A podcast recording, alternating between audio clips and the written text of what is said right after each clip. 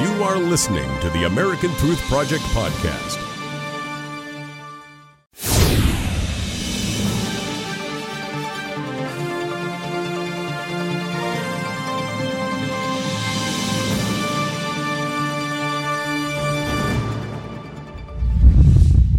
Welcome to the Truth Report. I'm Barry Nussbaum.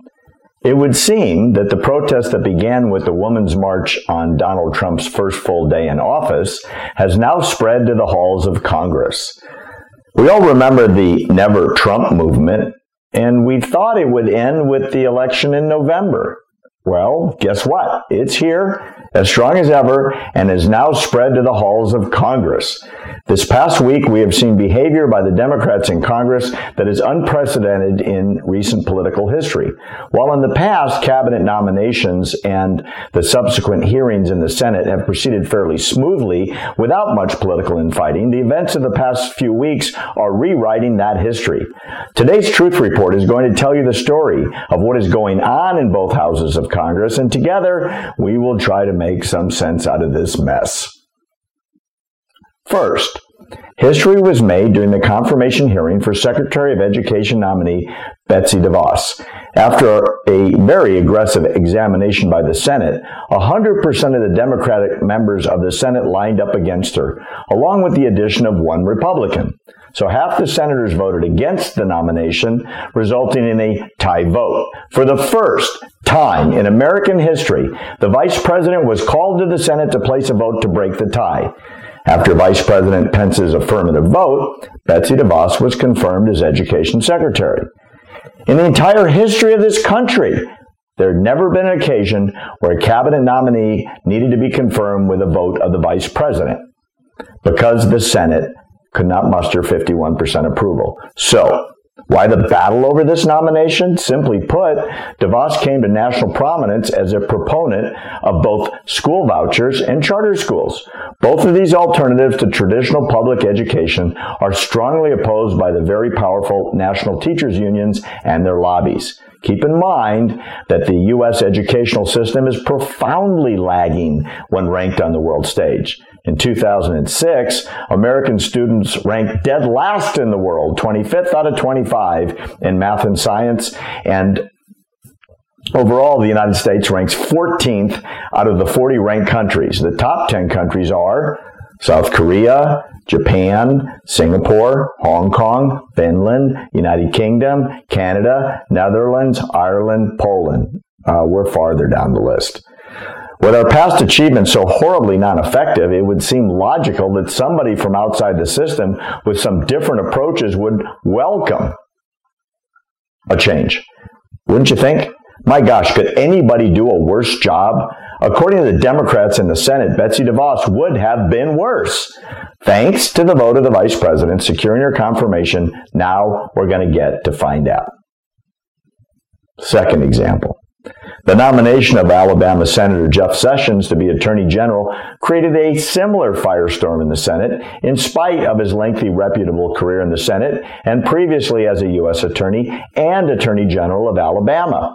Sessions was branded as a racist by Dems in the Senate. Numerous African American former staff members of Senator Sessions testified that having worked with him for years on a daily basis and watching him in office prosecuting racist groups such as the Ku Klux Klan in Alabama, he never exhibited a racist comment or behavior. Those testimonies didn't sway the Democrats in the Senate. One Democrat in particular made history during the Sessions hearings. Elizabeth Warren, the senator from Massachusetts, was silenced by the Senate and not allowed to continue speaking for the duration of the confirmation procedure due to her breaking of Senate protocol. In the way, she insulted Senator Sessions. As Warren was reading the 1986 letter from Coretta Scott King about Sessions, Senator McConnell of Kentucky, while presiding over the Senate, cited Rule 19, which states, quote, "No senator in debate shall, directly or indirectly, by any form or words, impute to another senator or to other senators any conduct or motive unworthy or unbecoming a senator," unquote. Warren ignored the rule, and was then cut off for her bad behavior. In the 100 years of this rule, it has never been previously used like this before. Senator Marco Rubio of Florida gave an overall view of the problem in the Senate with these words. I want people to think about our politics here today in America, because I'm telling you guys, I don't know of a single nation in the history of the world that's been able to solve its problems when half the people in a country absolutely hate the other half people in that country. This is the most important country in the world. And this body cannot function if people are offending one another, and that's why those rules are in place. 3. The crazy behavior is not confined to the Senate. Check out this speech by Maxine Waters, the Democratic Congresswoman from Los Angeles.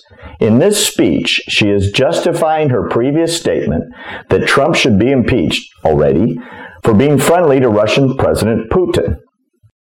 I have not called for the impeachment yet. He's doing it himself.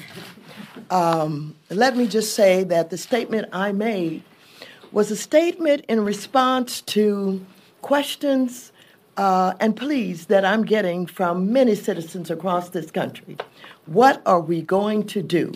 How can a president who is acting in the manner that he's acting, whether he's talking about the travel ban, the way that he's targeting Muslims, or whether he's talking about his relationship to Putin and the Kremlin, and knowing that they have hacked our DCCC and DNC, and knowing that he is responsible for supplying the bombs that killed innocent children and families in Aleppo. And the fact that he is wrapping his arms around Putin while Putin is continuing to advance into Korea, I think that he is leading himself into that kind of position where folks will begin to ask, what are we going to do? And the answer is going to be, eventually, we've got to do something about him. We cannot continue to have a president who's acting in this manner. It is dangerous to the United States of America.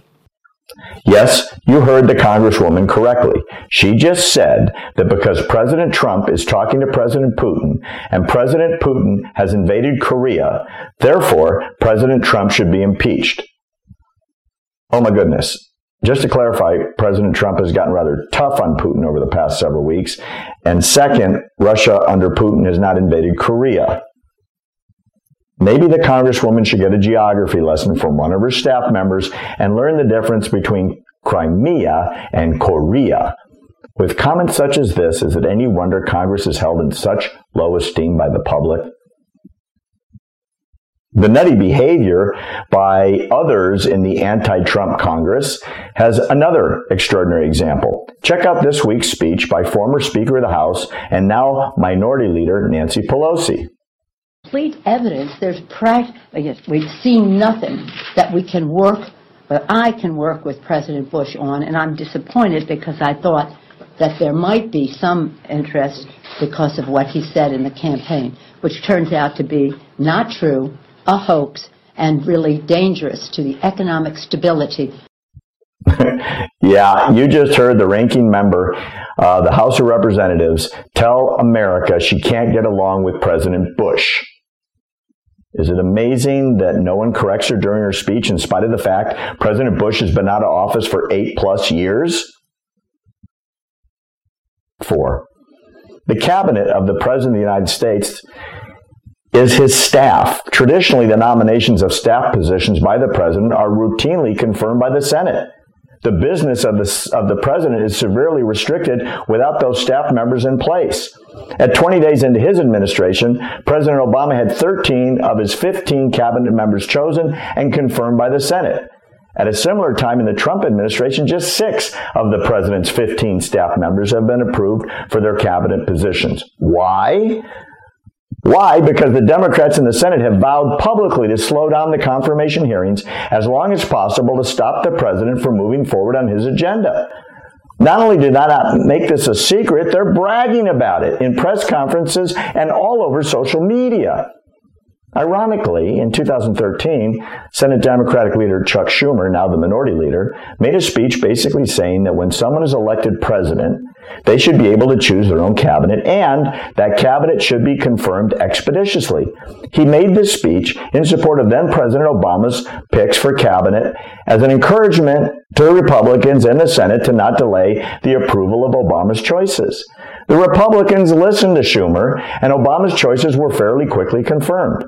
4 years later, Schumer now brags that they, the Democrats, will do everything possible to block every single nomination as long as possible, even though, with a Republican-controlled Senate, actually stopping any nomination is extremely unlikely, if not impossible.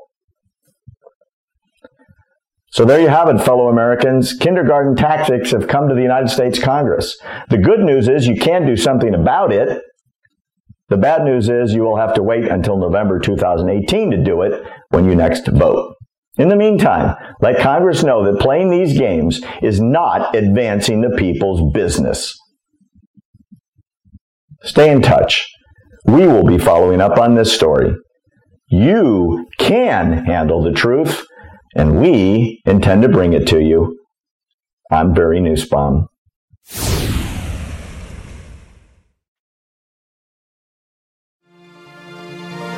Thanks for listening to the American Truth Project, a 501c3 nonprofit.